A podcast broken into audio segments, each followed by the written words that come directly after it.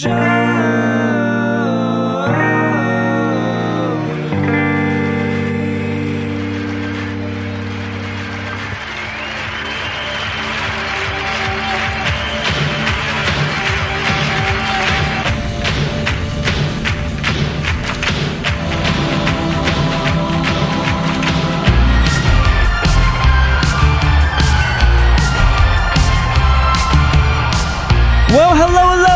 everybody. Welcome to another installment of Show to Be with Mike G, the show of life, the show of absinthe, Bastrop, Texas, music, engineering, and so much more. Today, with the founders of Derelict Airship Distilling out in Bastrop, Texas, Mr. Matthew Mancuso and Jessica Lee Graves. We talked just about a year ago about their amazing emerging absinthe project, and things have really, really changed since we first chatted. So, this interview is composed of two pieces.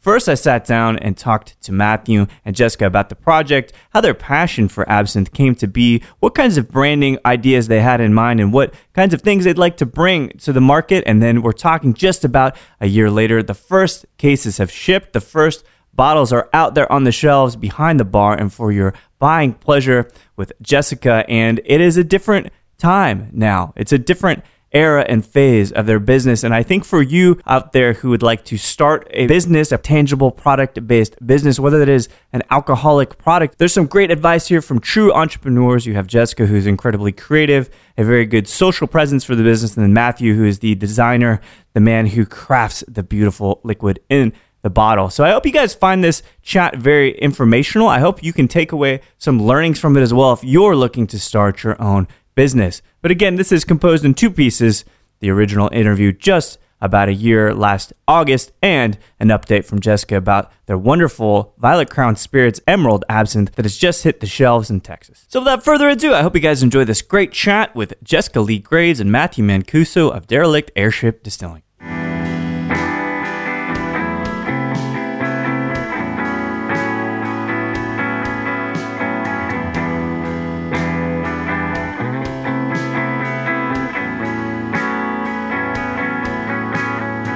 Well, I guess you know I got interested in it back in 2009ish when absinthe was first legalized. I went and bought a you know bottle of absinthe at the store, which was Oh, the yeah. closest thing I could get at the time.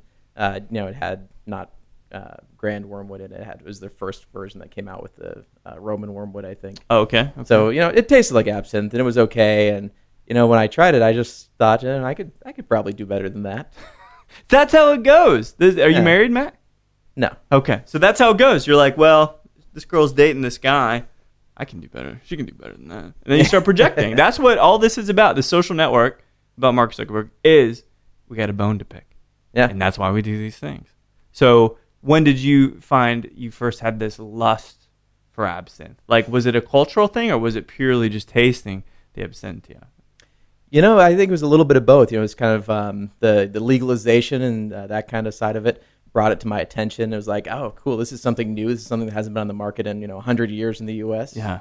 this is something I want to you know check into a little bit more. Well, and you have both your ears. There's always Yeah, that Van yeah, Gogh, yeah. the Van Gogh story, right? yeah, yeah, Um, so that's good. I'm glad to see you've remained had all these. Your limbs are still intact, which I think is a great thing. yeah. But- no uh, weird effects from the absinthe yet. Not yet, right? I keep hear I hear stories. Lemmy from Motorhead talks about these stories of doing absinthe in Europe and things. Do you think that that stuff? We both know it's really just high proof alcohol, which makes you do crazy shit. But just the folklore of absinthe. What is it to you? What is it like? What's the kind of like if you were dreaming about absinthe? What what what would you tell somebody? You know the uh, the the whole like you know visions and stuff like that. I think Yeah. that's a bunch of crap. Yes. it is. You know, it's like It you know, you- totally you- if you finish a bottle of absinthe in a night, you're probably going to be blackout drunk. Yeah, you're a trooper, if nothing else, right? yeah. No, no, it's fine. I, we can, you know, I deal with the things. He's got a phone. I've got a phone. I like Vibrate. I never like to be bothered by it. And he doesn't have iOS. He's got some kind of Android thing, I think. so. some kind of monstrosity. Phone. There we go. So it's a bunch of absinthe is, is inspiring, at least though, from a creative perspective. A lot of people have found yeah. solace and kind of deep introspection from And drinking that, absinthe. that uh, you know artistic you know area. There's like all the all the all the artists. Yeah. were, were drinking it. That was you know quite the uh, important social and um, uh, societal thing at the time. You know, shortly before it's banned, unfortunately, Right. was kind of its peak. But you are you a creative? Now we talked a little bit, so I already kind of know the answer to this question because you have a PhD, right? Masters. You have a master. You're smart either way. He has, it's th- fine. he has three degrees. In See, science. just add them up. Add them up together. That me, that that the same cost as a PhD. So we'll Yeah. round it up and say you have a nice, well, versatile academia, you know, record of academia. But were you the creative guy? Were you writing poetry and trying to charm people, you know, with sonnets, or were you always interested in math and science and kind of the way things oh, work? Oh, math, math, science, and chemistry is Yeah. my is my purview. Yeah, What was it? What's it about that that appeals to you? You know, um, the the whole distilling stuff like that is like you know I went through in you know my uh, my chemistry classes. We did distilling in you know organic chemistry, second year Oh, nice. chemistry. You know, kind of got used to that process of you know separating and uh, that whole you know picking your temperatures Yeah. and the length of your columns and that kind of stuff for for extracting and that that sort of business and. Uh, you know, it's just I, I started you know tasting the absinthes that were available, and you know, it's just like you know, I, I thought I could do better, and and sure enough, I, I think that I've I've got something better than a lot of what Well, else is on the market there. Yeah, and I'm looking for. I'm really, really excited because I've heard Yeah. about this for some time now, and I try to stay ahead of stuff. Right? Try to. I, I always look to see who has new, who has new licenses, who has new label approval, and it's really brilliant because I know Graham from you know Yeah. from Absinthe or from Tenneyson, wonderful dude, gave me some great advice as, as I was starting years ago. But yeah, he was actually a huge help to us when we were first Oh, getting was he? the That's- ground too. That's yeah, great, that was one of the things that surprised me about getting into this industry is like how much people were like, "Oh yeah, the only other guy who's doing the thing that you're doing Yeah. in this market, go talk to him." And I was like, He's "You- You, got to be kidding me!" And then he was just incredibly gracious and like, "Here, let me tell you all the people you should contact, and I'll be Yeah. sure to like when you're ready, let me know." And you know, just Do you, do you have, and I have a theory as to why that's the case, besides the general cordiality and hospitality that just is this undercurrent of the people around. But do you know why? I have a, a theory as to why Graham, besides Graham being a great guy, but there's a reason why I think he's like that. Well, I mean, when you're this niche, like anything doing well means all of them do well. That's exactly, I think that's exactly the, the sentiment that we all have to Yeah. fall into. Gin's a very, very small segment, albeit larger than absinthe globally, but the more that everybody talks about gin, the more that they're going to drink gin. The more that everybody talks about absinthe, albeit absinthe in Texas, even, even though, you know, uh, Tenneyson is made in France, but still, like, it's a Texas company that really improves the overall state of that narrative and of that commentary Definitely. about absinthe. Well, and the people who go nuts over the you know artisan small batch you know, craft thing are the kind of people who are not going to have just one bottle, one brand on their shelf. Oh, for You know what I sure. mean? People want like A library try this and it, try right? that. Yeah, exactly, exactly. It's like the vinyl collectors. who's who's the last vinyl collector you met? It's like, well, I only have Beatles vinyl. It's like, really? There's other bands. Like, yeah, but you know, I just need about 10, 10 pieces of vinyl. That's it. Like, then my my collection is complete. But so, where did you grow up then, Matt? You you went to college in Tennessee. You said Yeah, right? I was I was actually born in Connecticut. Connecticut. Was there for ten years. Really? Tennessee for twenty, and been here for a little over five. Now. What what took you from Connecticut to Tennessee? folks? family?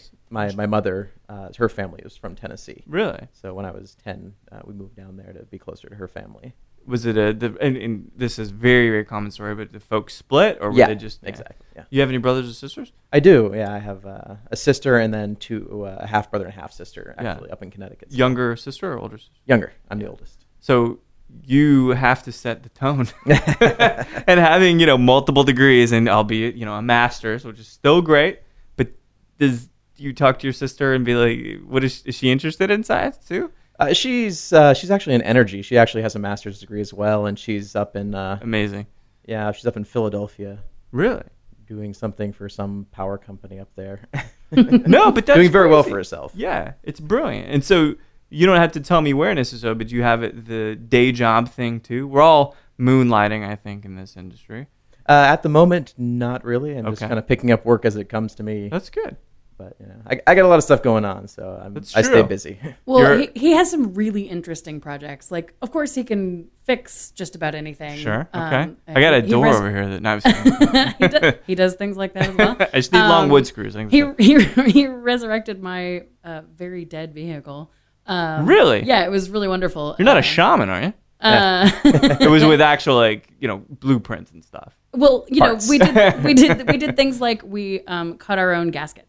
Uh, on the laser cutter at the hackerspace and stuff. 'cause Really? he couldn't get them. Like it, it was going to take a couple of weeks to get them shipped. Sure. So he just found an image on the internet and You laser cut. What material are we talking? Steel, aluminum? Gasket, well, uh, like gasket paper. Oh, oh, I just okay. went to the okay. auto store and bought an uncut sheet of gasket paper. But still, I know, but does but, that? but but That's right, great, exactly, yeah. right. So that's just one example of how like he takes an ordinary thing and does it extraordinarily. Right. But but then tell them about the the mosquito thing.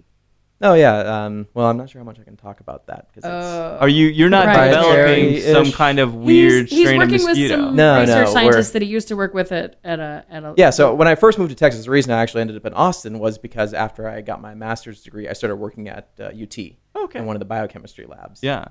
And I worked there for a couple years, and then I moved on to some other. You know, it was, it was a contract. So when the contract ended, I moved on to some other work. Right. And then um, somewhere in my five years in Austin, I had done a project with uh, another person who was in town uh, through the hackerspace uh, for I think it was one of those like like hackathons or something like Yeah, that. yeah, yeah. Where um, she, like she was like, "Hey, is there somebody at the hackerspace locally that can give me a hand building this device?" It was uh, uh, what's called a thermocycler. Okay. So it's what's used to make copies of DNA. You put your chemicals in the tube, and then it heats up and cools it down to cycle the enzymes. And every time you cycle it, it doubles the copies. Oh wow. Um, and so, the, when you when the you buy one of these the enzymes catalyze the the, effect. the and then DNA copying. Yeah, Got it. It's, Interesting, Uh, enzyme, okay. DNA copying enzymes. Yeah. So like one of these you buy commercially, it's like five to ten grand. They're Yeah. expensive.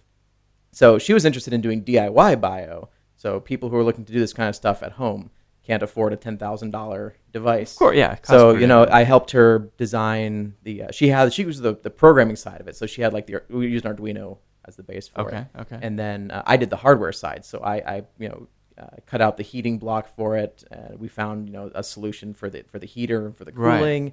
And then you know we put together this device that was maybe like a hundred dollars that would perform the same functions as this five thousand. So you're the perfect guy to go and solve the gasket problems because there's so many gasket problems at Oh, yeah. There's leaking.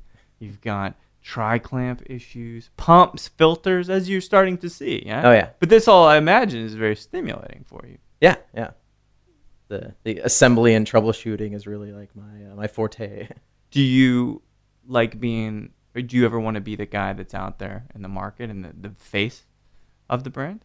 No, not really. so you know, it's like we, we founded this company back actually in uh, 2012, Oh, really? Okay. and uh, you know that, that I say founded as in like we filed our, our paperwork to Right, get it right, right. to get it started at the state level, and then you know we kind of sat on it for a couple of years because what what happened? it's yeah I, I had the ability to you know design the product run the still that side of it uh, I, one of my we actually had three partners at the time uh, so I was the you know, manufacturing and then one of my partners is accounting and the other was administration Yeah. and uh, we're all fairly introverted you know it's like we're, we're more than happy to run the business but Right. you know the, the marketing side the uh, the, The the, pe- the pushing people the, skills. the PR Yeah. you know we, we just didn't really have somebody that fit that and that's actually where Jessica came in well, how did you guys meet then? um, we met on the on the internet in uh, 2013. 2013. Well, so it's funny because um, I saw his OkCupid profile in 2011. I was gonna ask. and Yeah. reached out to him then, and then like it, I left town, and like the conversation dropped or whatever. so and it- then two years later, right. Okay. he um, sent me a message and saw that we had chat history, and then we were like, we need to go on a date now. Wait. So, all right. Okay. Hang on. That was the part you, were, you weren't clear on that part. no, I was not clear on that part, and I like that. Uh-huh. I like that. So, OkCupid, which has led to many strange dates for people that I know, not Yeah. so myself, many, so many bad first dates. so, many, bad, first dates, right? A lot of uh, pictures, uh, you know, incriminating pictures and all of that. Mm-hmm. But so, are you guys a romantic unit now? Yeah, Really? Yeah. Do you live together? we do. Yeah. That's incredible. Yeah. And actually, um, uh, one of the other partners is also uh, a roommate. Really? Yeah. Uh, We'll keep I, it close to home. I moved in with them like a year and a half ago. Yeah. And where are you from? Jessica, you from Austin or uh, Texas yeah, in I, general? I, I grew up in Austin. Uh, Did you I really? spent seven years in DC, and then I came back in twenty. Why well, the- basically 2010. Why the DC bit? Um, I went to Gallaudet University, which is the deaf university, as Okay. a hearing undergrad, and got fluent in sign language. Really? Yes, that was that was after I sort of that was like my 180 degrees from the music career that I had been doing. Started? Yeah. Been successful? Were you touring? Or? Um, well, so I, I mean, we, were doing like the summer like natural ear music camp, like Right. summer band camp stuff from the time we were like single digit age. Mm. Um, my brother and I. Um, Would, what you guys are guitarists, vocalists? What exactly is your specialty? Uh, I play the guitar, the ukulele, and the clarinet. Those are the ones that I play in front of other people. Right. Um, and I uh, am a songwriter, and uh, and I also sing. Um, so yeah, so I got an opportunity to go to Nashville. Uh, I was in, in I was in this band that was like this novelty jazz ukulele band called Cool. Shorty Long. You, Shorty Long, just real quick, do you remember the Squirrel Nut Zippers? Oh yeah, Yeah. We, we, we we even like were I don't know in the running I guess at some point to like do like an opening for them. At See, that I just Like- for some reason that's like the genre that comes to mind. It's like tall guys in suits, you know. yeah, yeah, but still, it's like, but you Yeah. got it because you, yeah, it's, Yeah, for so sure. I, I, I think I can i- So do, imagine. do you remember the Asylum Street Spankers? I don't. No, no, Okay, no. Well, that that a couple of the I'm way too old for that. Um, I'm just doing the math by the years I hear you graduate, so I just go backwards.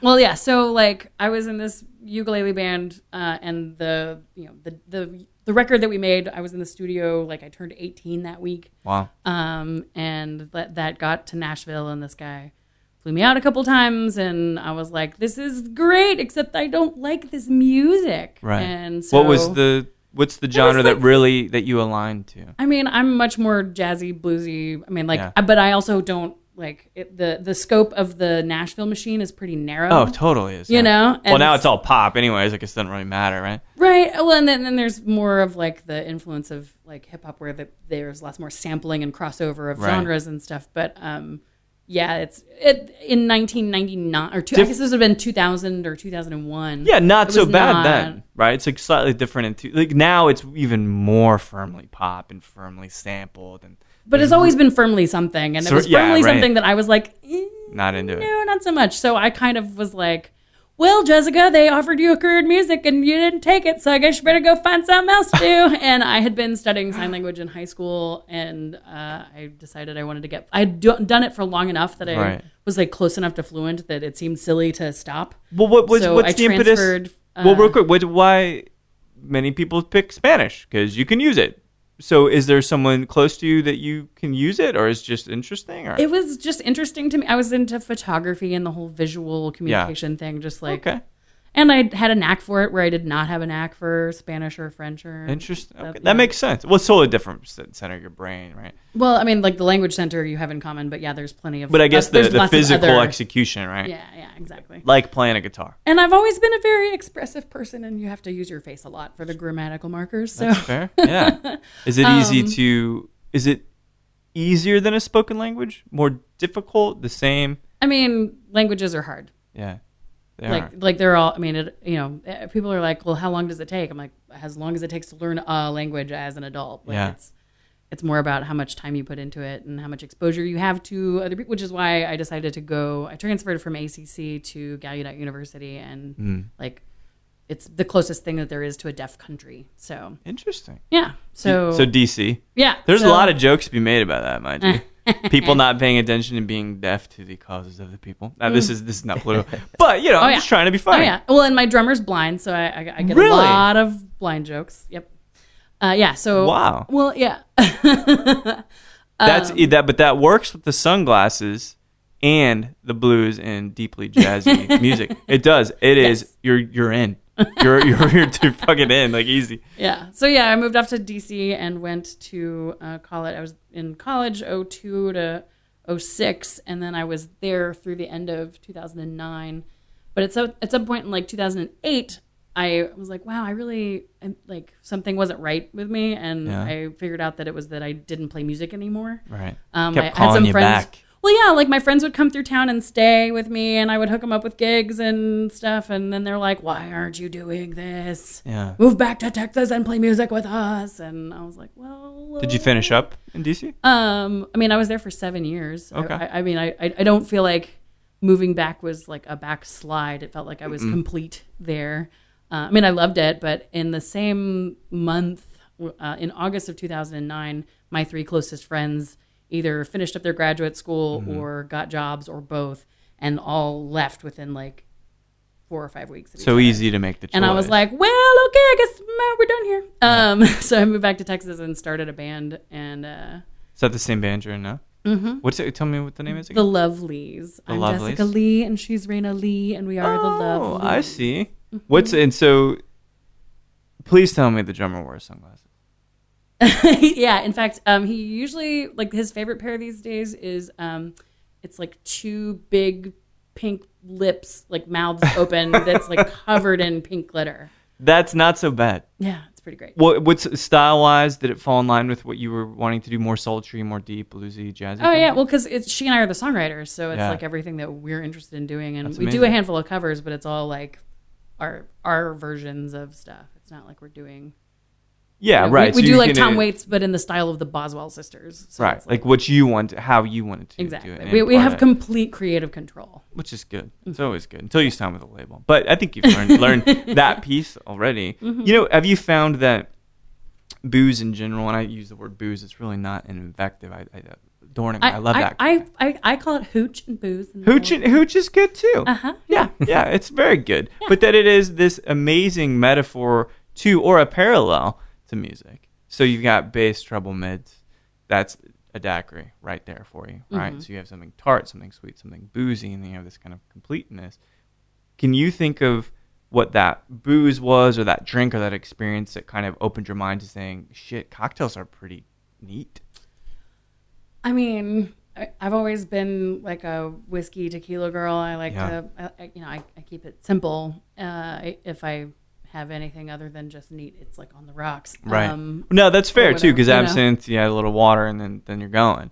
So I understand that. So whiskey was a thing for you. um, Is, yeah, was? I mean, like it, my bandmate loves Jameson, so it's Yeah. always like a round of shots for the band. I'll drink Jameson, and then eventually I discovered Tullamore Dew. Yes. Um, and mm, don't mind if I do. Not bad. and uh, yeah, uh, so you know, n- nice whiskey if you can get it. Um, and I don't know, like, uh, I, I'm not particularly complicated on that count. That's good. Um, and you know, like with with uh, tequila, it's like 100% agave reposado, and I'm happy. yeah, done. Done deal. Um, you know, And you've well, it's shown that you know the two times that we've been in the same room, you've been drinking mezcal. So I, I think you have some some kind of predilection towards agave. It feels like. uh huh, uh huh. Well, I mean, you know, I, I find it.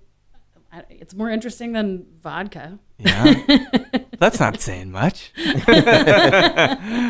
Fair enough. I'm but just, but I get it. You're right. It's got Right. texture. It's got emotion. It's got movement. It's Yeah, dynamic. and, and all it of that. changes on the palate, and it, yeah, Yeah. It's, it, it's a party in my mouth. I like it. It's like a song. It's like a song. Mm-hmm. So was what was Matt kind of had the the absinthe stuff already started to take to take form when you guys met and you got together? Was it like he said, "Hey, I'm smart, have a master's, and I'm developing absinthe"? Was that because that's a great pitch on OkCupid? that's a really good pitch. No, he didn't mention any of that. Like, I don't think we talked. Oh, he's that playing really it much. coy. I mean, he might have mentioned it a little bit early on, but like, it, you know, we weren't like all in Yeah.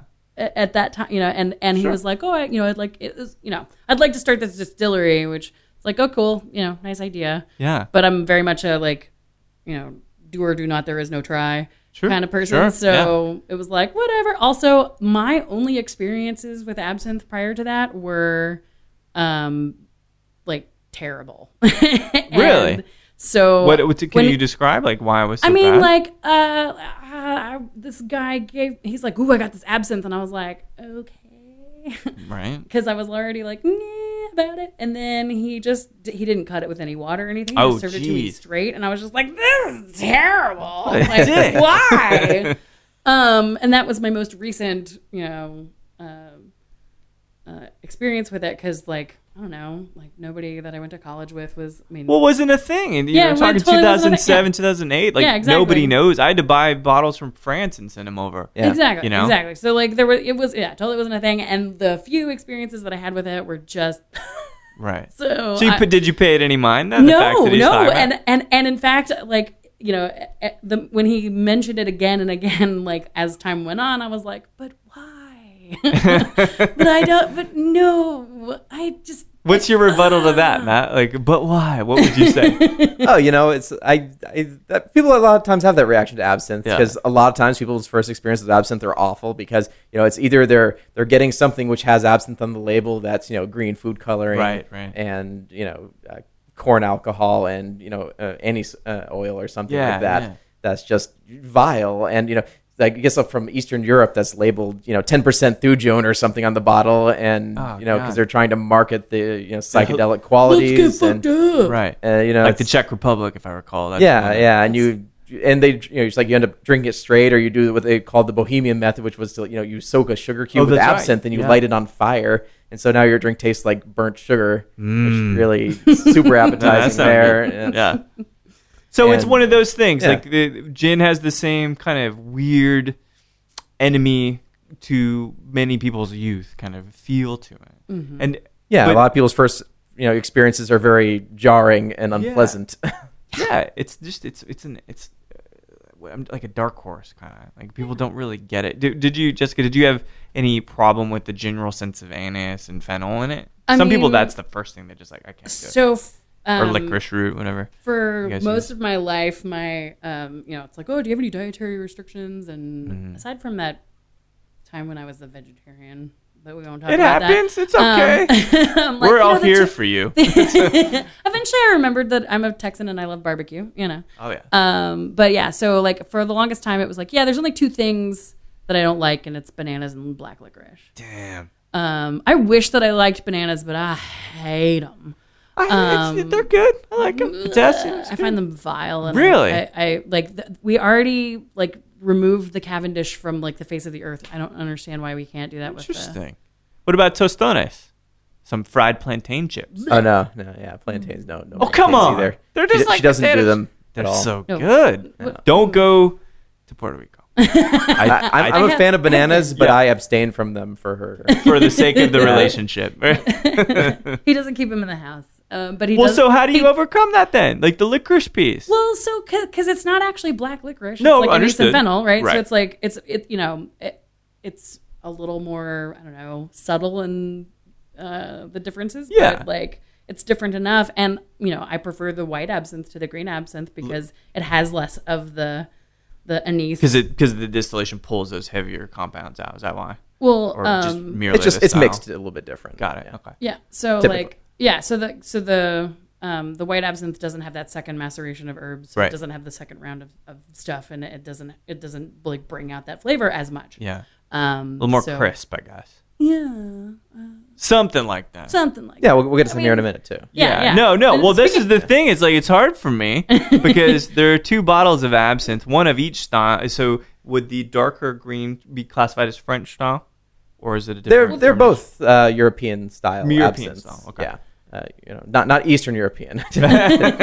yeah. So like you know, uh, the the French would just call that a uh, blanche instead of a uh, instead of a blue. blue. Oh, okay. and, and the the, you know, the the Swiss call this you know wine macerated with, or distilled macerated with herbs and then distilled again. It's you know blue instead of blanc. Oh, Right? interesting. That's just just the different. Well, shame on me. There's something I forgot to mention, and that is derelict airship. Is that that's the right way to say it, right?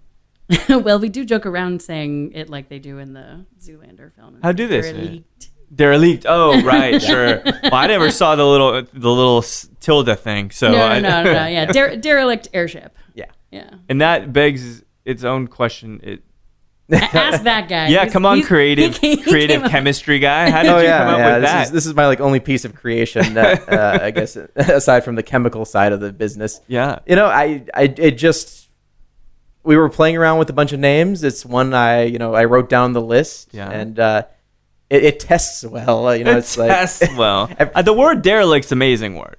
Now, what is an airship though? Is that a zeppelin? Is that a, a blimp? What exactly is it? yeah, all, all like- of those are airships. Yeah. yeah. Okay. They all So fall into the airship. What about a category. helicopter? Well, dirigibles. You have to have an- Dirigibles, An, all right. inflated, uh, uh, you know, gas bag above Yeah. your uh, device well, to be that's called a- an airship. Are you talking about. DC again? Because there's a lot of gas bags in DC. Yeah, yeah. oh, right. Well, that's my. I'm, I'm done, fo- folks. So- No, but that, but that's good. Uh, w- did you have any input in that? Or Oh, you I was just gonna say I could easily qu- fall under the gas bag category. That's why they hired me. Hey, all right. I like it. So I am being handed the first. We got some cold water in here already. Yeah. No, Oh, that, no, that's sorry, the there's absinthe. the absinthe Yeah, and we the white absinthe. prepped some. so if you want to have a smell before. Oh, absolutely.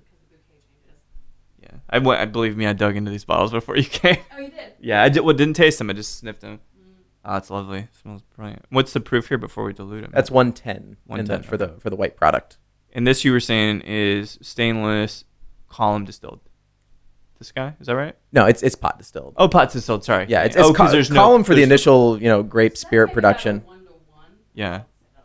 One to one work. So that's somewhere around one to one Okay. uh, ish or so. I Sure. usually like mine. I I'm a booze hound of the first order. I like, you know, undiluted things. Really? And well, I- 50, 55 is and- not bad. and- 110 is not bad to well, drink by itself. but uh, but like uh, I actually prefer the absinthe like maybe one to five or more. Really? Yeah. Uh, Is it because of the because because the flavor is really? I mean, check it out. The the flavors shift as the dilution increases. Yeah. Which because you're breaking oils out of suspension. Exactly. right? Yeah. And so, what kind of filtering are we talking about after? Anything or just full oils, just particulate The, for, filtering? for the white absinthe, there's no filtering at all. It's straight out of the still. Mm. It's it's brought to proof, and then that's it.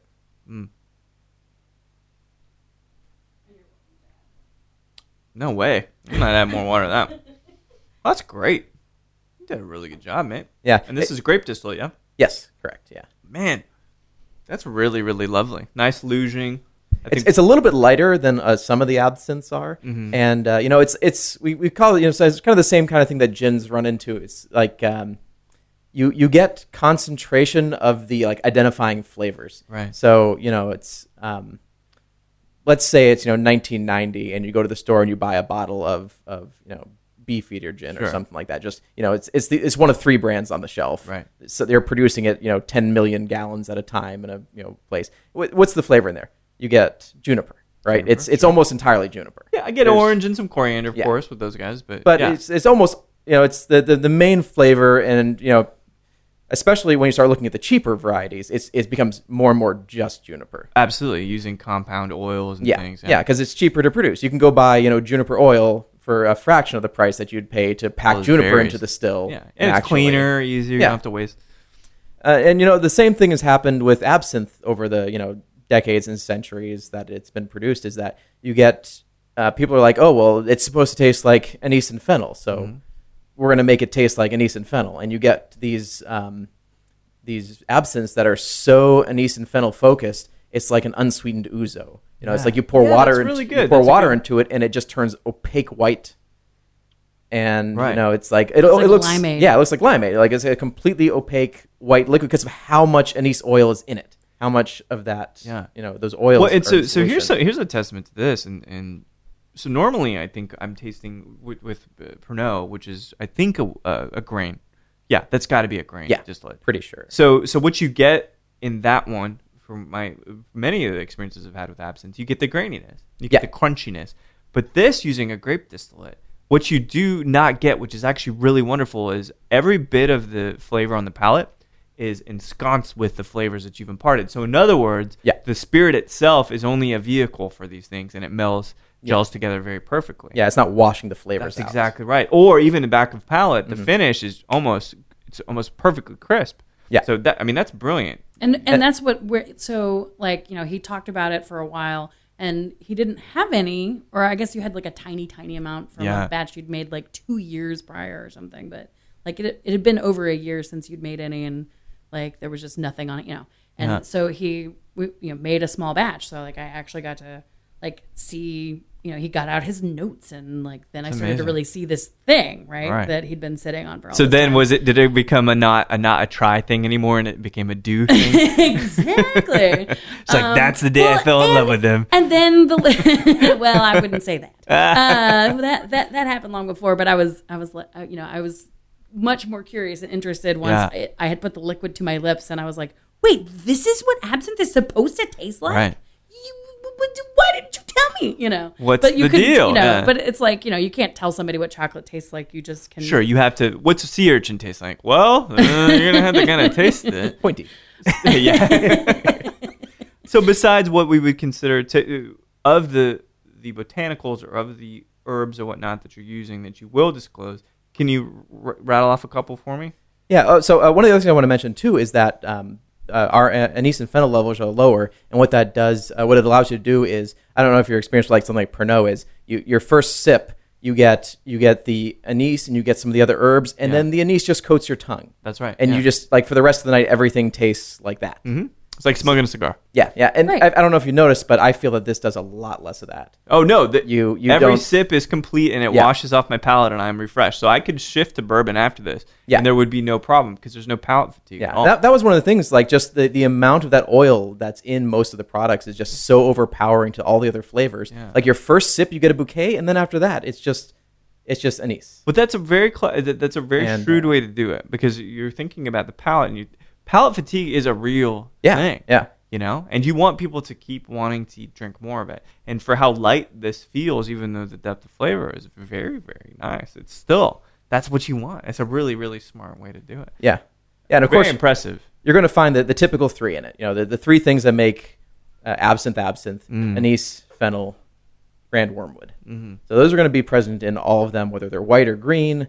Uh, you know, I don't know about the stuff from Eastern Europe. That that falls into an entirely different category Right. of things. But like a, a true absinthe contains those three things. And then just just like you know, like a gin has to contain juniper berries, and then the rest of the flavors are accessories. Yeah. So we just found other flavors that tie in. Sure. Things like things like mint and coriander Mint, really. and um, there's uh, Any in- kind of uh, peels?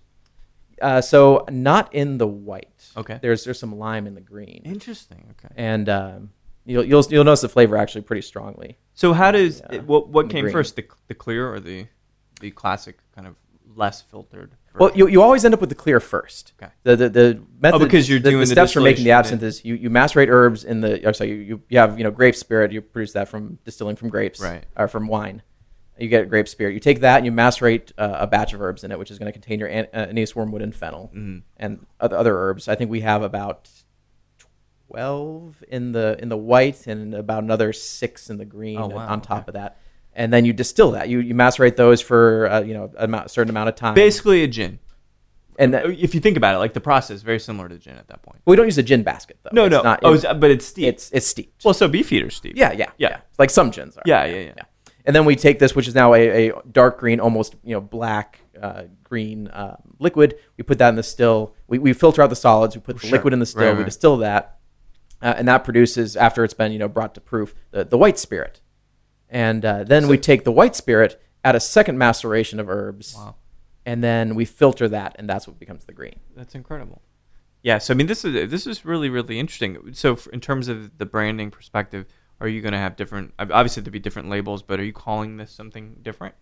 Well, the clear? so um, yeah, uh, you know, we were looking at doing like, and nothing's final until we've like all you know settled on it and it's on the label and it's been approved. But um, but uh, so uh, Matthew Mancuso is Italian.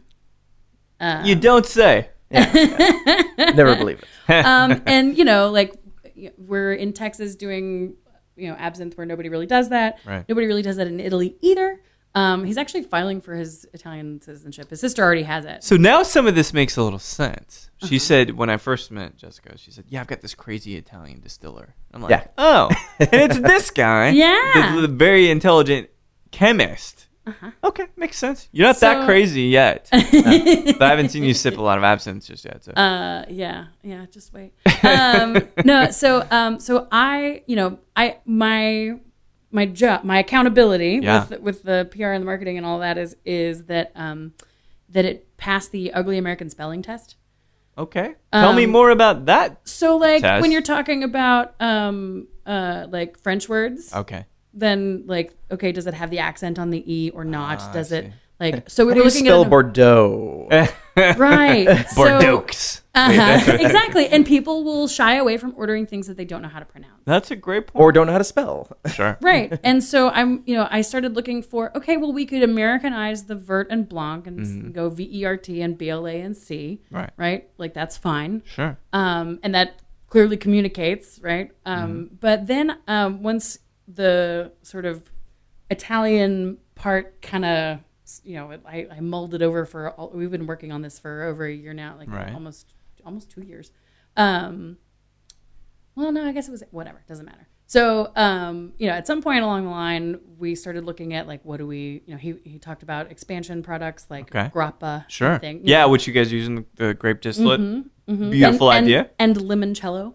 Um, oh yeah, sure. So, like, when we started looking at this thing, I started thinking, well, how do we distinguish ourselves and, you know, make this uncomplicated? So, Right. um, where, where I'm uh, leaning is calling uh, the green Classica Oh, and the white Prima. see, that's good. That pays a homage to the Italians, yeah. right? Your parents won't be mad. Yeah, Prima because it's first, and then Classica because it's traditional. Yeah, I think that's I think they both fit really well with uh, with the products. Oh man, So we have the, the green in front of him now. thank you, thank you, Matthew. Yeah. No, it's good, man. It smells great too. I mean, I love the color. It's very, very inviting. And this is seventy five. It's No, no. 140. It's 140. Okay, Yeah. close, close. So we're man, you get a little more sweetness on the nose on this one. Mhm. Yeah, this There- There's quite a bit more going on in the in the green. And you go one to one on this one as well. Is that typically your style? You know, you might want to go higher with the higher proof. You know, Because I, I two. actually wanted the 110 to have less water because it was about right, but I wanted just a little okay. more. Yeah, we'll, we'll try one to one. You can always You add think more. that- yeah, because Yeah. that would then bring it down to what 35 percent, something like that. right? Yeah. Let's see here. Yeah, my favorite way to have it is with Topo Chico. Topo, Yeah. You- really? You, mix it like Yeah. one to five, even to like up to one to ten with a with a s- uh, soda water like Topo Chico or something like that. You end up with like an Italian soda kind of flavor to it. It's It's oh, that's wonderful. crazy. it's wonderful. Man, yeah. you know, this is interesting. Okay, so there is a, it's a completely different experience Yeah. on the nose, and I do get, and I, I wish I hadn't asked because I would have said, hey, is there citrus in here? Because I'm getting peel now. Yeah. a light brightness to it that I didn't get. and the- and you'll notice with the green that there's a it's a fair bit more bitter. It's got it's more astringent Yeah. uh, mouthfeel to it. all right, let's see here. Mm.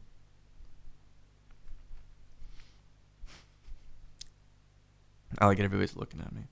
For those, for the- I love watching people's faces when they taste it, especially like somebody who, you know, is maybe more skeptical or like me, you know, was like, I don't know about this. And then they take, Yeah, well, I'm, not. I'm totally open. I've wanted to try this ever since we met. Actually, ever yes, ever since Twitter, I was like, Yeah. I'd love to try this. If you guys know what you're doing, it'll taste good. And so far, the the Classica, as I was calling it, beautiful, very, very. That's like an amazing cocktail, absinthe. I would probably steal the bottle, but I know you guys don't have a lot. And the this one is the complex. This is the erudite. This is the the James Joyce of the bunch, right? Very verbose, but, but but only because there's so much depth to it. And I, if you were to say like which one is closer to your heart, Matt, is that is there is that fair? The the green is definitely the the Classica there that you have is is definitely the one that's like that that's that's so my green, baby. Green is Classica, Primo is the white. Yeah. So I flipped it. Okay. Yeah. Okay, and um, you know it's um, the I would consider the white the, the Prima to be your your entry level. It's going to be a lower price point. Yeah. Uh, it's a lower proof.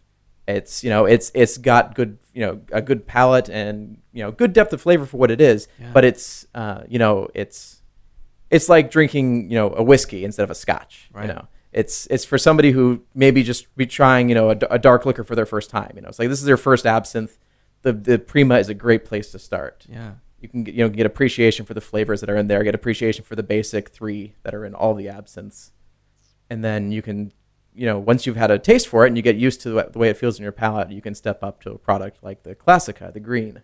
And the, again, a you didn't much uh, more depth. You didn't over oil it either. Yeah, It, it is very crisp on the palate. And the thing is, is you haven't sacrificed any flavor. Like it's still all of it comes through. Feels very balanced. I mean, the the only thing on the nose that's a little bit different is the brightness and that crispness of the citrus.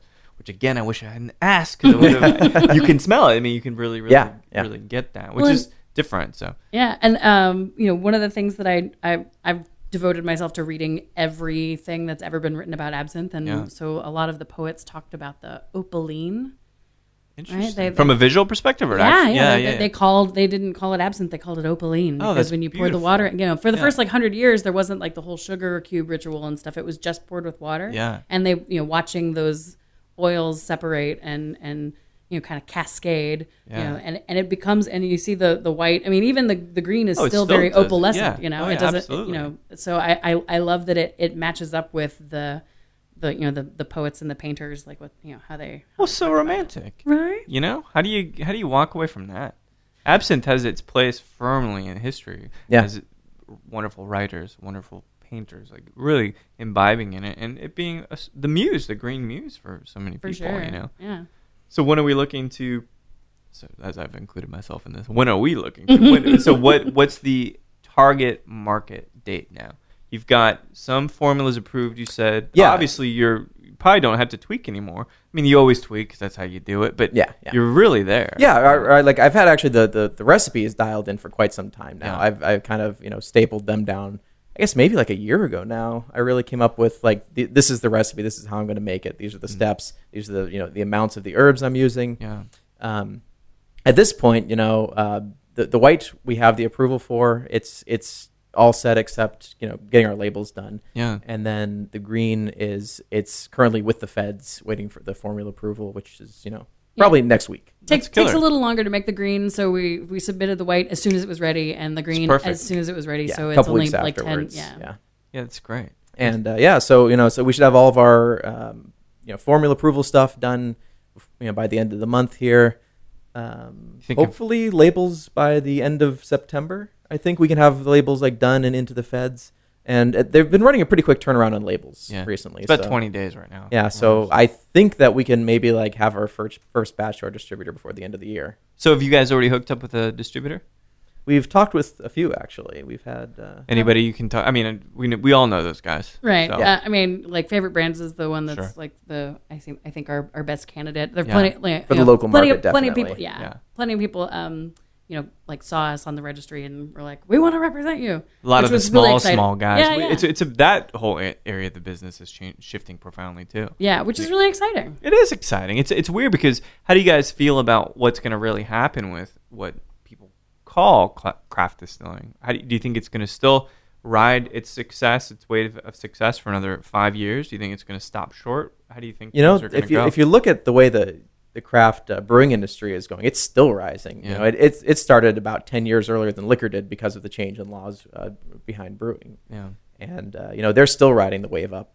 And you know, I think that craft distilling is just you know they're they're just picking up now. So you know, I, I'd say there's you know a good another decade or so before it's you know even at the level that craft uh, brewing is now. Yeah. How do you feel about being the first in Texas, macerated in Texas absinthe? That's gonna be something, you know. Yeah, yeah. You know, it's it's it's a great place to do business. It's Yeah. uh, you know a great state for local you know homegrown products. The uh, the the made in Texas thing is just so big right now I within the state. Well, and I, as an actual Texan, Yeah. rather than some carpetbagging Yankee, How many years feel does a it take? deep sense of pride. Yeah. yeah, no, it's crazy because people don't expect that from Texas. They don't expect European savvy. They certainly don't expect an Italian chemist to come and do these things. So, what does the launch look like for you guys? What if you could do? Is it a party? Is it an article? What? It, how's that coming together? Not that you're there yet, but like I can imagine it's like a wedding day. Well, I sense, you know? mean, right? Well, I mean, for me, um, you know, so I, I am an artist, and I, you know, Mm. the like the whole the the muse that that legacy of absinthe is very like that's real for me. right. Um, so you know, I, I see, yeah, like a party, uh, or like a series of parties. Like I want, I want, you know, it's, it's always a, I mean, I'm, I'm kind of, wherever I am is kind of a party, but, um, She but, brings like, the party want- with her. oh yeah. Um, As he says, like crossing's like, God damn it. I didn't catch any goddamn it in that. No, I. He's happy It was for me to- body language, He's that's right. happy for me to take it elsewhere. Yeah, but that's helpful for the brand. You got to Oh, it's admit, fantastic. Matt, right? Yeah, Like, yeah. to have natural talent that Yeah. can walk into a room and be like, "We're gonna do this," and you guys are gonna really be intrigued. yeah, she can get a glass in everybody's hand. you Yeah. know. that's it's it's a great uh, addition to the business. Yeah, And I just see a lot of um, sort of complementary things in like what's already available among the community Mm-hmm. in music and in arts and in performance. You know, like I want you know little sort of fairy mimes running around and screwing with people at the party. yeah, that works for sure. You know what I mean? Like I, I want you know, it's so much fun. It's so it's so light and and engaging and you know, and there's all kinds of really great. I mean, absinthe plays well with everything. So It you know, does. with gin, with tequila, with rum, with you know whiskey. Like it, it goes it goes everywhere. Are you gonna play up the the Texas thing and how it's branded and everything? For Texas for sure? Yeah. Um, I mean, like that's. I mean, you know, it could be it could be not nearly as good as as you think it is, and uh, Mm-mm. uh, and and people would buy it anyway because it's made in Texas. You know, like that's that's that's an easy like, That's true. an easy. You guys over delivered. I'll put it that way. You And totally over delivered. My my expectations for sure. You know, but it does take kind of a crazy chef, chemist guy, man, to make this kind of happen with such a detail and have kind of like have a, a narrative and, and a vision about what it should taste like because this is not derivative. It feels like it is a, really a nice fresh take on it, although paying, you know, dues to the classic European style. Yeah, you know the the recipe was pulled from you know I was mostly looking at you know recipes from the 17 and 1800s. Yeah. and I just I I found maybe a dozen different recipes from you know old books, manuscripts, stuff like that. Yeah. And I just I picked the things that I liked from. I said you know and I tried a bunch of different recipes. I probably you know tried a dozen at least of you know a little bit of this, a little bit of that. With a little one liter desktop still. That's yeah, so cool. Yeah, little little chemistry glassware set. I knew it. And uh, I'll get some spoiled uh, beer in the fridge. You, Yeah. you might. I'm just kidding. and you know it's you know the, the first batches I would just go buy uh, you know a box of you know cheap wine. Yeah. Would you? For, Put, you would pour, it? pour it in the still, Oh, that's funny. distill out my own grape spirit. See, that's Because the you know thing, it's like, you can't buy you can't like go buy bulk grape spirit. You know, No, it's like, hard. You, gotta have a license. I can I can buy. Everclear at the liquor store, but I can't Sure. buy grape spirit. At the No, I know store. it's terrible. Well, it's a travesty to I guess yeah. upcoming grape distillate people. yeah, and it's I can't go buy it from a grape distiller because Yeah. I, I don't have a license and I can't ju- a order it from them. So you Well, know, it's until you we're yeah, and now well now I do yeah. But you know when we first got better watch out now. Jeez. yeah. no, no. Like when we first got our, uh, our, our you know, uh, license to distill, then we, you know, we were waiting months on our first transfer and bond to come through, I know she's telling me to. and you know, so Forever. it's we're sitting with our hands in our pockets, waiting almost three months on that. So I just went to the store and bought some boxes of wine and made my own grape spirit because. You know, I uh, can just sit on our hands for those months while we're waiting that's for that amazing. to come it's in. amazing when you're backed against the wall. You learn how to do, Yeah. make do. You know. Yeah. And it comes to mind. So, you know, the so I'm drinking the Classica now, and then the Primo is the white. I flipped. I got that right. Yeah, I love those words. They're perfect. I think until I can visualize it with colors and stuff when you guys have the Yeah, labels, then Pre- Prima, that's gonna the first, pump. the, the, Prima, the white, the first. classic, uh, Ah, the classic classic. absinthe. Yeah. Makes sense. Yeah. Paying homage to history. So once this is out and people are loving it, and you've got good placements, all the stuff that you'd worry about as a business, a new distillery. For you, Matt, is there any moment or any person that somehow can give you the affirmation that like you did it, man? Like someone that taps you on the back and is like, if they said it, it would count. It doesn't matter what I say. It doesn't matter what it probably matters what Jessica says. But ultimately, like the guy that if he if he's like, all right, okay, I, I was skeptical Italian dude from Texas, but you, but you did it. Is there a guy like that for you? You know, not really. I don't think. Yeah. You know, just just when when somebody like Jessica, who you know had the idea that they couldn't stand absinthe, Right. enjoys a glass of it is is a lot of vindication. I- for- I for just me. enjoyed one. Yeah, it like when when I first offered her a glass of it, she was like, "I will absolutely not drink that." I, I convinced her to take a sip, and and since then she's uh, become quite the fan. It's amazing. And you know, uh, it says on my business card, brand evangelist, because there is no zealot like a convert. That's a great point. And when she sipped it, she connected with it, and you changed her life, much like the metaphor. It's a beautiful metaphor for your relationship. Hmm. I'm just gonna say it. That's always the note you want to end on. Give people something like, "Man, I could. I just wish I was working with the person that I loved." You know. Anyway, Aw. but this is brilliant. You guys have done a wonderful job, and I suspect, hopefully, before the holiday season, you guys will have your first bottles out. yeah, that's love what that, we're for sure. would love to have happen.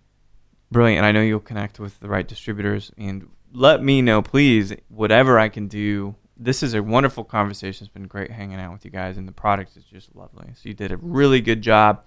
Even if there is no guy, Matt, I'm telling you right I'm- now. there's a guy for me. See, well, who, who's your guy then? Um, so, so the reason that that um, absinthe is back in in the United States is Mhm. because Ted Breaux did some science Okay, that's hard. Um, Science is hard. So uh, yeah, like the the the proof that they took to the TTB that there was no thujone. So it wasn't actually legalized, right? I'm, I'm Right. trying to get him to stop saying that because it's not actually that absinthe was legalized. That's true. Okay, illicit the- substance, right? Yeah, the, Well, so- the so ban was Thujone- placed on Thujone content. Thujone was considered the, the thing that made people go crazy Mm-hmm. in absinthe. And uh, yeah, Ted Breaux did mass spec analysis of classic absinthes, and he figured out that there wasn't any Thujone in absinthe. The the idea that there was was incorrect, Mm. and so he proceeded to then make a batch of absinthe, which you know in, in the traditional ways, ha- which had no Thujone in it. He brought it to the TTB and proceeded to, um, Change your mind. yeah, say like, well, look, this doesn't have any Thujone in it. Can we sell this in the U.S. and call it absinthe? and he's a like a chemist Uh-huh. who turned to distilling after getting interested in absinthe. So he's like, you know, it's amazing. like the closest thing to this guy Yeah. that I know of. And um, Where do you find him? Where do you um, find Ted? Well, I tried to run into him in New Orleans at Tales of the Cocktail. I ran into Dale DeGroff and I gave him my you card. run into and, Dale all the time, I think. Yeah. Um, but uh, yeah, so try, trying. um, I, I've, I've got a, an, an email introduction to one of the people who works for him. So, That's amazing. uh, so hopefully I'll be able to, to I don't know. Maybe that's what my Bring gift will be back something. After Yeah. letting me try this amazing absinthe. Is that I'll try to get you hooked up with Ted. I would love that. We'll see. It's, people, uh, it's all about respect, right? Like I don't think anybody respects me, so it may be a hard time. well, we'll have to see. So, But yeah, I would I would love to get these two, him and that guy, in Yeah. a room together because there's nobody who can nerd out like another chemist. Oh my on- gosh. on the distilling front. It is the Especially- wor- It is like the most boring thing to watch, but it is the most engaging thing to be involved in. right? It's like watching a Michelangelo Antonioni movie. That's a joke for those deep film fans. Slow as shit, but I'm sure you had a lot of fun shooting it. Terrence Malick, same thing. Mm-hmm. It's like it's a nightmare to watch, but But I anyway, yeah. I would enjoy it so much. that's so well. It's great. I think that's great. I, I really think it's going to do well, and I think you guys are looking to expand, of course, glo- globally, even like kind of bringing your perspective into Europe. I intend to take over the world. Yeah, that's yeah, it's, good. it's actually been really interesting seeing how many people have been following our Twitter account that are in England. oh. Yeah, London England is- London is seems to take hot a lot for of the US Those guys are absinthes. really into gins, craft spirits, Yeah. absinthe. It's it's amazing. And uh, actually, one of our business partners is currently over there in uh, is it- he's in Manchester, uh, Oh. Birmingham. Birmingham. Birmingham, Birmingham, that's right. okay. Yeah, yeah. So uh, you know, he's got we got a foothold in the uh, in the UK. You're Yeah, already he's, starting he's to take married over. to a Brit and living there, and he's about to have his Italian citizenship. So one way or another, we're making it into The, the European market is maybe It's both ways because now that now that Brexit is you know a thing, Yeah. we may we may need both Italy and the UK in order You're to playing make this both happen. sides. It is a brilliant maneuver. and you guys, again, I can't compliment you enough on the work. Really good choice with the grape distillate. It's very balanced, and it's something that's incredibly pleasurable. It's just it's just pleasurable to drink, and that's what it comes down to. Really, really enjoyed it. So, Matt, Jessica, thank you so much for spending time with me, and let me know if you need anything, please. Oh sure. Thanks, yeah. guys. Thanks for having us. That was the best idea I had for a while. But we were also trying to figure out a way to say that we were uh, a Texas brand because while um, you know we're you know the first to make absinthe and bring it to market in Texas, uh, I just didn't want to say like Texas. you know? Right, it doesn't match, right? You're talking about a European spirit that has to Yeah. fit in a cow boot wearing, shit kicking s- state, right? Kind of. It doesn't have to be that way, but Right, right. But but but overall, like that, you know, we wanted to find a way to express that without uh, just being like you hill country, Right. Because that's just not gonna. It doesn't read, you know. Yeah, it doesn't. it definitely. doesn't quite do the thing. Um, and so we just sort of um, chewed on that for a while. And I was out with my mother in uh, Wimberley. We'd gone out to the glassworks out there, and we were driving through the hill country at sunset. And you know, the there are a, a few different sort of uh, tales of why the uh, Austin is the city of the Violet Crown. yeah. Yeah, tell me. I've been here a while, but I'm not really familiar with that term. Right. It's, so like the Big Apple is a much more famous city nickname, you know. Um, Big so, Yeah, yeah. So um, so Austin's the city of the Violet Crown ever since the 1890s or so. Uh, O. Henry wrote a short story that was published in the Rolling Stone, uh, where he um, he talks about people arriving at a party you know, and something, something, something in the city of the Violet Crown.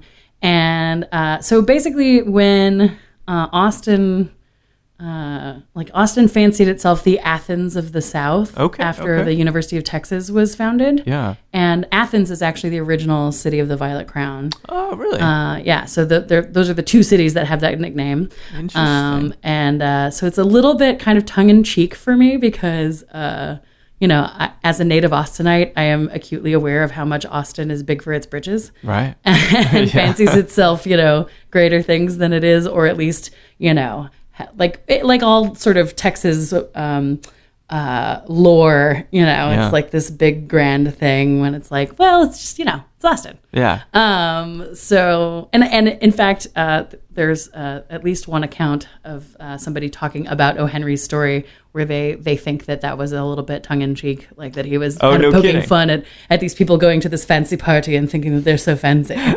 Uh, and so I Social just satire. yes, so I love it so much, and it also, you know, I really love this city, and I really think it is a little slice of heaven, and um, and uh, and if you look at the rest of Texas and sort of the, you know, uh, like the intellectual and uh, you know technological development and all the you know, all the things that happen in this town, it really is kind of this you know beacon for people. It's you Sure. know, An oasis. yeah, exactly. So I, you know, I think it both deserves and doesn't deserve the title. you know I like. I, I, like it's a kind of a joke on itself, but yet an honest one. Yeah, Yeah. exactly, exactly. So, um, so you know, we're driving through the hill country and we're talking about you know the Violet Crown, and she's like, "Why don't you know?" We've been trying to you know figure out how, some way to make it a about where it's from, uh, and then you know, she's like, "Well, why not the Violet Crown?" I was like, "Can we do that?"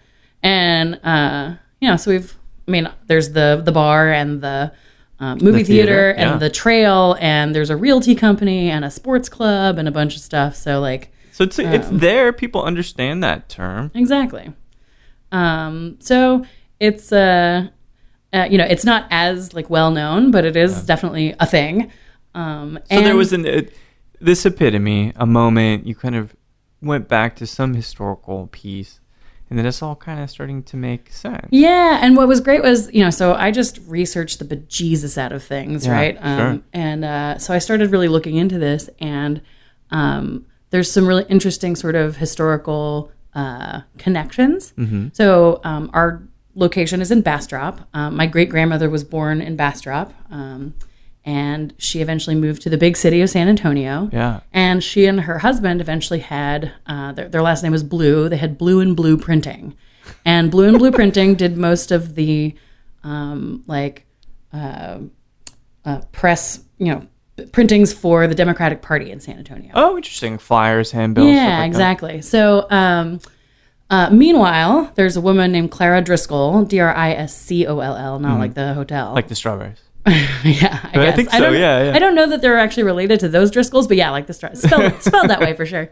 And uh, sh- her estate is now Laguna Gloria. Oh, okay. Um, and she was this incredibly powerful woman who, like, she had three different husbands, all of whom were like diplomats and whatnot. Um, and but she was the one who like threw the parties and funded the political campaigns and stuff. And she spent a lot of time in San Antonio. Um, and uh, and you know had her residence in Austin, and you know she's pretty pretty big time. This is this I, I really wish that I could have gone to like one of her parties. It would have been really. Sounds I mean, like good. right? Um, but uh, yeah, so she founded the Violet Crown Gardening Club, which still meets every month at the Zilker Botanical Gardens. Really? Yeah, in 1924. Jeez. Right. So um, by the time she was like doing these like big, she was also part of the uh, group that um, preserved the Alamo. There was like the Daughters Yeah. of the Texas Revolution, and she was one of the the le- you know leaders of that sort of committee and whatnot. Yeah. Um, so she has a really big impact. So I think, given her- her political like you know involvement Sure. in San Antonio, and the fact that my great grandmother and grandfather ran that printing company, they probably did business together. I bet.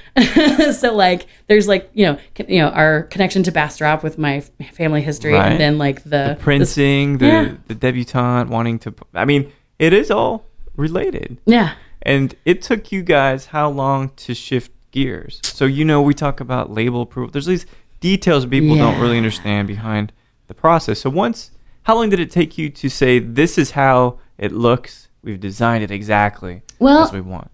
So we've done actually probably like 85% of the work um, since September of last year because that's when we got our loan and we could actually buy the equipment Right. and pay people to do things like label design. Um, and uh, let's see.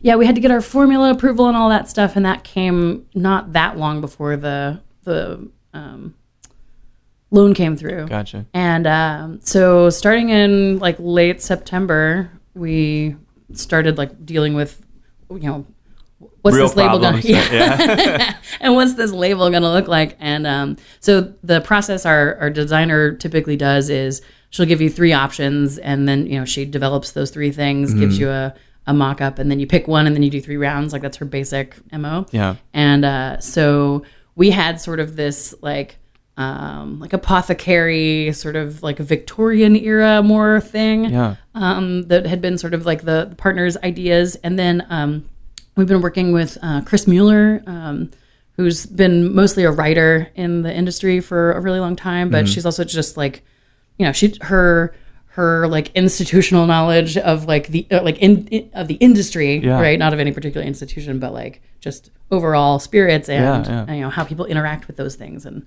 uh, how they sell and whatnot. Um, so she was fantastic. She's like, okay, guys, I'm gonna go and I'm gonna pull together a panel of industry people and do like a focus group. Mm-hmm. And uh, so she did, and you know they looked at the stuff that we'd put together and they gave us some really straight up critique, Sure. like so valuable, right? Like I want to hear, I want to hear all the things that you don't like and all the things that don't work. And I'm know? not going to cry about it. exactly, exactly. I would rather have. the I'm- hardest I'm, going to get excited about well, because I'm not really. Atta- I've never really been attached to exactly what it should look like. Sure. Uh, I just want it to be. Uh, I just want it to be great. Yeah. And like, I don't care about the color palette and you know all that's like.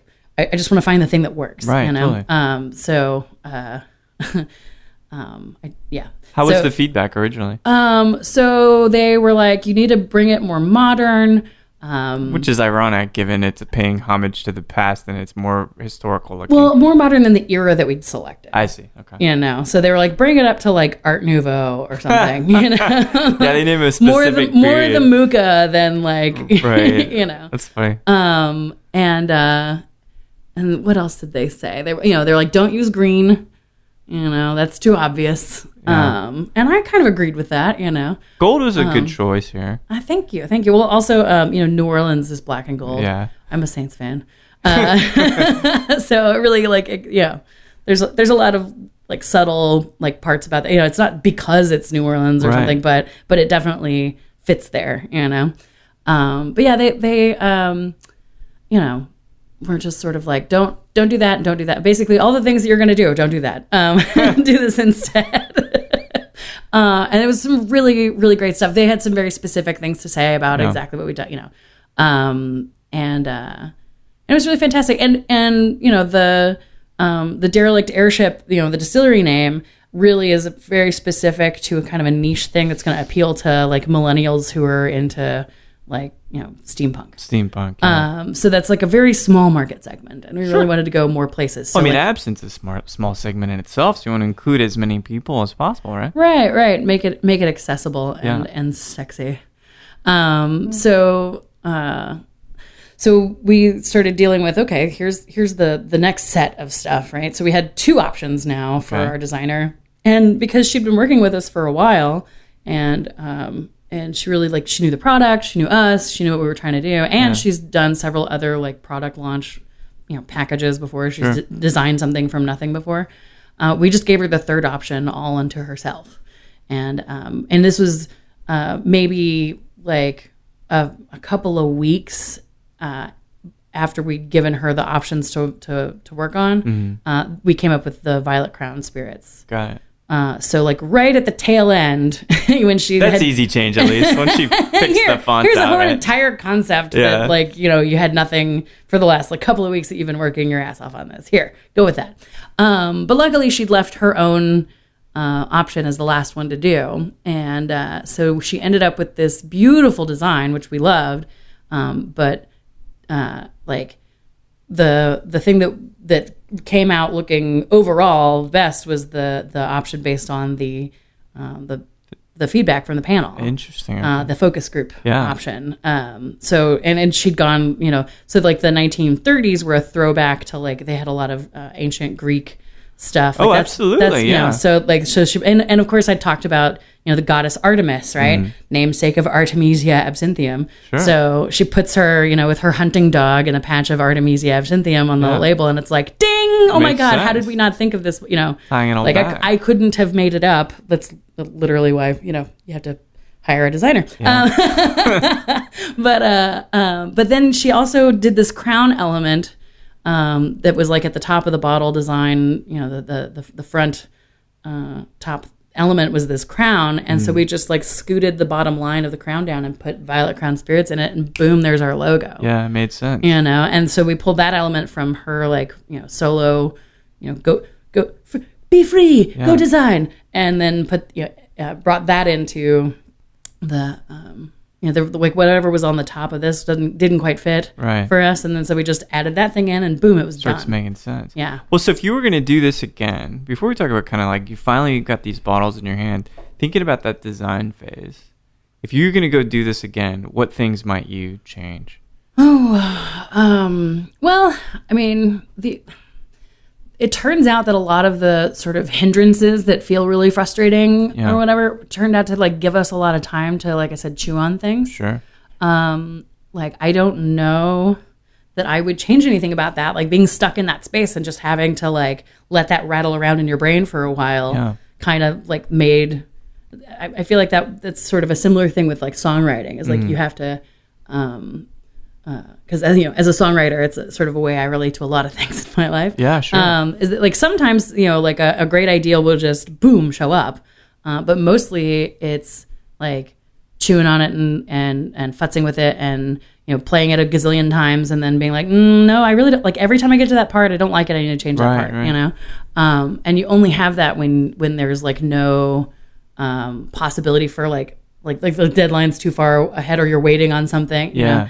Um, and I mean, the only thing that I think would be would have been nicer for us is if we'd had the money sooner and we could have started that process earlier. Sure, yeah. Because who knows what we could have done if we'd had like months more to like make it happen. Right. Um, but but we, you know, it like it was so perfect the way it all worked out Yeah. for me. Like I, I don't know that there's anything about it that I Well, I would like change. that. I'm glad that that phase ended up working kind of serendipitously. The time was good. Mm-hmm. Feedback was good. Yeah, that's that's like that was just completely invaluable. Like Yeah. you know the, these people and they and they like volunteered their time. Like Yeah, they're it's amazing, and I'm I'm hoping, you know, when I think about this again, this is a very very interesting and important part and point in time in this business, right?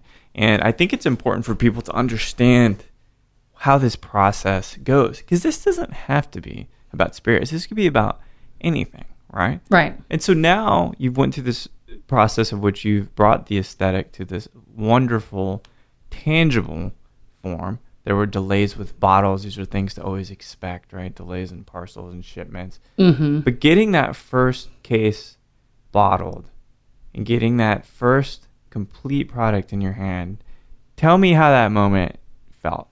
I, I wouldn't even say that it was like a moment, like because there was uh there was such a huge like the, the ship first shipment of bottles came in and like seventy percent of them were unusable. Yeah. Uh, so there's like you know the the the that there I guess there was a moment at the end of the day where we'd finished bottling like the first like Guess know, it's the- 60 cases or Yeah, something right. and we'd put the stickers on and we'd like sealed the things and put the you know labels on the boxes and everything Mm. and and then we just like we set aside our first six bottles as like you know distiller gets number one Yeah. you know chris gets number two i get number three you know Yeah, Like, that's that's uh Commemorate the time. yeah, exactly. And then we set that aside, and you know, I took a photo of the box and everything. But there, then it's like back to the back into the sweaty warehouse, Right. You know, like there was like there might have been like a moment where that was a thing, but otherwise it was just sort of like, and now I got all this other shit to deal with. and how and how was the obviously you know you and I talked a bit about this process of finding a distributor. How would you just describe that process? Was it tiring? Was it serendipitous? Again, meeting the right people. Well, uh, I mean, uh, from the very earliest time, like I'd met, um, you know, reps from different distributors, Sure. and I think really the the the overarching trajectory was like, uh, Well, I wouldn't even say there was an overarching trajectory. Honestly, there was just sort of like meandering through and like talking to everybody and having conversations and and mostly just sort of learning about what that whole side right. that that whole tier is about. Like Yeah. it's different set of objectives for them. Oh yeah, completely. And and we're sort of blind to a lot of that Mm. stuff walking in. So um so we're like, okay, I, I know I'm taking all the fun out of the negotiation for you, but Right. I have no idea what you do or like what all the costs involved to you. like I don't know what your process is right. like. I don't know what that's you know, I don't know how what I price my bottle at is going to affect I don't know how like standardized your markups are Right. and I don't know what your process for like dealing with uh, you know, retailers are and stuff. Like I don't know I don't know any of that shit. Right. So uh so talk to me. And so what I found was that like mostly people were really, you know, generous about the information that they gave and um and and everybody knows everybody and you know Yeah. like you know it's it's easy to um to like have conversations with people. And then sometimes i'd walk away from those conversations more confused than when i got there. Um and so they basically uh you know we ended up coming to to um our like conclusion of like who we should go with um you know based on a few a few things but one of them was uh like i I was really clear about what they do, what their strategies are, what their markups like, what their you know plan is, and Yeah. and what our relationship is going to look like, what they're going to be doing over there, what I'm going to be doing over here, what we will do when we're working together. Like you know that that was all a very clear picture for me, and Right. so that was like it was really easy to say, ah, I know what the fuck is going on over here. I'm going to do that. so, um, and uh, and yeah, like there's just you know uh, some of our uh, what could be options for us, I think, are a little more limited because of how tiny we are and how tiny our budget is and stuff. Yeah. Like there are places where we could maybe fit into a portfolio, but we would have to have a much larger marketing budget, I see. and we just don't have that. So So you start. I mean, this is the thing that's kind of again, it's like really important information. Ultimately, you guys are working with True Distribution. yeah, correct? Texas True, yeah. Ross. Ra- Tremonte. Ross Tremonte, the hardest working man in distribution. Yeah, I need to talk to him still. He seems like an interesting guy working He for the small small guys.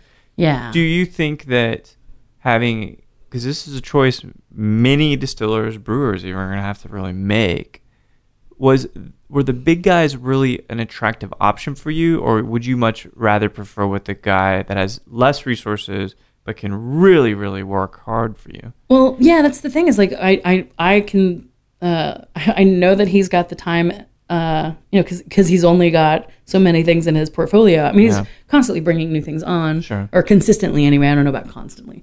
Um but you know, he's uh, he's growing. Like he first knocked on our door, uh, metaphorically speaking, uh, when we like hit the the lists, like when our um, distiller's permit, Yeah. uh, I think just application uh, showed up. Uh, maybe maybe it was after we were approved. In any case, we showed up on some list in the Texas, the, you know, the TABC's Sure. like distillers list, and he called us within the first like week or something. Wow. Um, and and that was two years ago now. So Oh, I didn't realize it was so long ago. yeah, we started renting our um or yeah, I think it was after we'd rented the space. So it would have been almost two years ago. It was like August of 2015 when we started renting the warehouse. Sat empty for 13 months. Huh? Yeah. Uh, yeah. That's a piece I think people should realize is you're going to have a contract signed for a lease before TABC will even review this. Yeah, yeah, because um, people and businesses don't get permits to distill spirits. Addresses do. That's right. Yeah. So as soon as we move, we have to get a new permit. yeah, it's Yeah. crazy. Yeah, it's loony. And, and it's and it's terrible trying to do this as a small business because you're supposed to be able to prove uh, your you know business history Yeah. uh, to get a loan and you have uh, no business and we have no business history and we don't have a, an option to do that until we have the money to do the thing. I know it's very frustrating. Yeah, we- I mean, it's it's frustrating for any small business to do that. Like even, you know, like completely other categories. But we we have some pretty serious barriers to entry Yeah. as Oh, yeah. uh, distillers for Abs- sure. Absolutely. Uh, when did the first bottle hit store shelves? I saw there was some at the Austin Shaker. yeah, that was the first that. one, Yeah. uh, When- and that was what did like a week and a half ago, maybe. is that it? Oh yeah, Oh, yeah, that's incredible. Yeah, so our um, uh, so Ross picked up the first order from our distillery. Uh, what like the second to last Wednesday in June, Yeah. something like that. Uh, Now you're starting to or maybe see your- like the 16th or 17th of June. So, um, and then it like you know started going out to like people ordered it, and then like the next week, uh, he started making deliveries. So that would have been the Austin Shaker, Yeah. and then whoever else, and then I think in the the the next week and the next week, more people started ordering it because Sure. we've started to actually like go and beat the bushes and give people tastes and and stuff. So um, I think it. Uh, I think it's now at J and J Spirits. They sold their first bottle last week. Mm-hmm. Oh, cool. Um, uh, I get you know you know because I have like the friends out there. Sure. Like I get you know Little nuggets of yeah yeah. information, Somebody yeah. texted me a picture of the bottle. Um, uh, Jared Lindsay at the Firehouse Lounge sent Yeah. me a picture when he got his bottle. So it's the first picture I've seen of it with like a TABC sticker on it. Yeah, it's amazing. Like in a bar, and I'm like, How, how does that make you feel? that's where I get really That's where you excited. get yeah, for sure, for sure. Um, and yeah, so we we've been waiting until that was actually you know it was actually out in the in the wild Yeah. uh, before we wanted to really start pushing like sending out uh, you know notices to our mailing list Right. and you know trying to like post things on Facebook and stuff. So um, uh, yeah, so probably this evening the partners will go out uh, to the Firehouse Lounge and uh, and I think they should have it. Yeah, and, and I think they should have it at um, Midnight Cowboy. oh, killer. Uh, so there's at least two places that I I'm pretty sure. uh, Like one I'm absolutely sure, and then Yeah. the other places I'm pretty sure should have it by now. amazing. Uh, so we can actually go out and drink our stuff at a bar. And oh my god, like It's a great, yeah, wigging out, nerding out, you know. yep. How do you feel as a person? This is two years plus in the making, and you're finally here. We're sipping it in the final beautiful packaging. Thank you. Obviously, the juice was always good from what I'd had. How are you different now? Because I, I have a feeling it's changed your perspective on a few things, and or the way you feel about business, or the way that you feel about money. Ooh. Um. I mean, tired. Yeah, right. I'm more tired. I mean, uh, you know, you go through sort of waves of excitement and despair. yeah. uh, you know, uh, we were, uh, you know, par- part of the reason also that we went with Ross is because we knew we could get going right away. Mm-hmm. And, you know, other places, you know, the distributors don't need us, we need them. That's right. Yeah. Um, so, you know, but like part of the thing was like we knew that he would pick it up like the, the, the Wednesday after, you know, whenever we got our paperwork through, like Yeah. he would be coming through and picking up a, an order. And it wouldn't necessarily be as big as an order from a, a different distributor, but it would, it would go yeah, for and sure. and our fiscal cliff was swiftly approaching. Yeah. and you know that that one order moved our fiscal cliff about a month and a half. yeah. You know, Yeah. uh, so I mean, it, it, those are real things. yeah. Are you? How's your health holding up? That was something, to be perfectly honest, really suffered for me. Mm, um, I don't know. I I have definitely since we've launched, I've definitely um, hit points of exha- exhaustion Yeah. more frequently than I have, but still not too much. I'm pretty.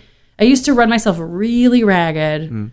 uh, in my 20s, and like had a bit of an existential and also just logistical crisis. Um, you know, sort of living a, a solo uh, young professional's life in Yeah. DC, um, and so like I, I tend to be pretty good about getting enough sleep and eating, and you know I, I try to really listen to like what my body needs, but. Um, you know, at this point, I'm like, I feel like I'm going to be two m- weeks behind everything for the l- rest of my life. Yeah. Um, and you know, th- and because there are so many little um, uh, barriers and and hurdles along the way. Like for example, uh, like Twin um, picks us up. Mm-hmm. They we're- they're in the system, but then somebody goes to order it, and then they look at the system and they're like, "Oh, it's out of stock." Yeah, It's like, well, it. it's in the system, but you don't have any yet because you were waiting until you got orders to order an actual case of stuff. Right. So it's not that you're out of stock; it's that you haven't gotten the bottles at all ever. Yeah. So do that now.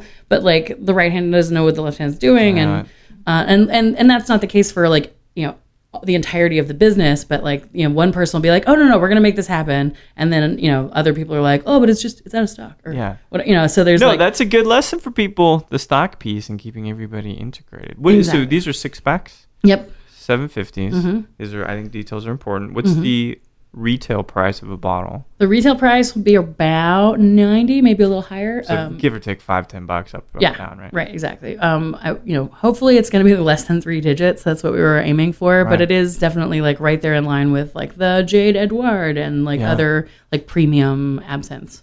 And you've went through this painstaking process with the emerald, which is a beautiful spirit, and you're gonna go and do it again or a blush or opal, as you guys are calling it. yeah. When do you expect that that will hit the market?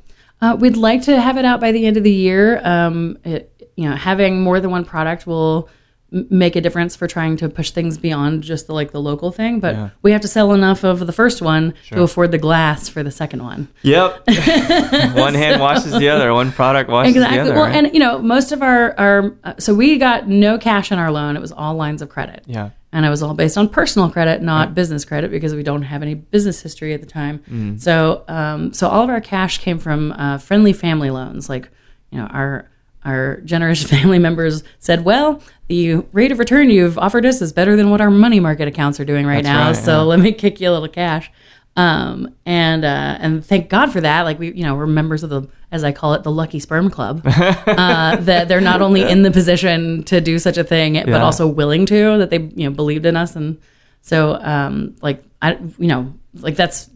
And anytime I've heard somebody talk about getting started, it's basically like you know, other members of the Lucky Sperm Club who have people who will do that because otherwise you end up with you know people who that you're just strictly in business with, and they don't treat you the same No. and uh, you know you go the six months over your you know time when you thought you'd be having income and you still don't have any income they're not going to be as kind to you Yeah. um, and uh, so we're hoping we can you know also get enough you know proof of uh, you know income that we can roll all those personal lines of credit into an actual business loan Yep. Uh, but who knows how you know I don't know if we can do that in six months we might have it might be well into 2018 before we can eh, get anywhere close to that Yeah. so These are, I mean, these are really great things to be open about because Yeah. everybody in this commodity, anyway, Mm-hmm. they're going to go through these same problems. And I really hear what you're saying. it very much and I don't know that everybody talks about that but like No, I, they know, don't, but they need to talk about that. I, I agree. I agree. And and you know, that I'm always pretty you know candid. And you know, there's like there's only a handful of things that I'm not going to tell you, and Sure. that's just like super proprietary yeah, stuff. and that's fine. But but like you know, mostly it's like here's what the business is like. Here's what's going on. Like I'm Exactly. I'm working four jobs right now, and only three of them pay. and and now this one is like taking up w- even more of my time than Sure. it was. And uh, you know, like I I wish I could I wish I could you know get get a paycheck, but until we you know m- are making enough money to just pay for our you know bottom line, then Yeah.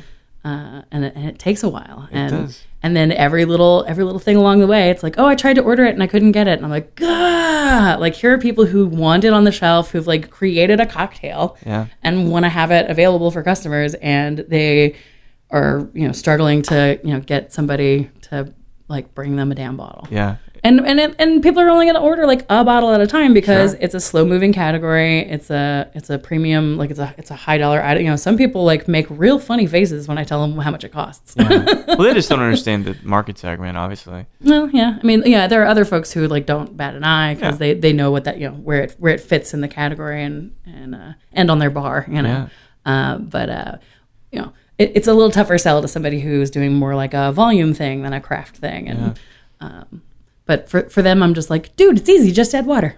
yeah, there you go. Dilution going to be built in. Uh-huh. And that's a great point. I mean, it does insulate the car- cost a lot for the bars. You know. Well, it's you know, I'm glad we get to catch up and talk about this stuff.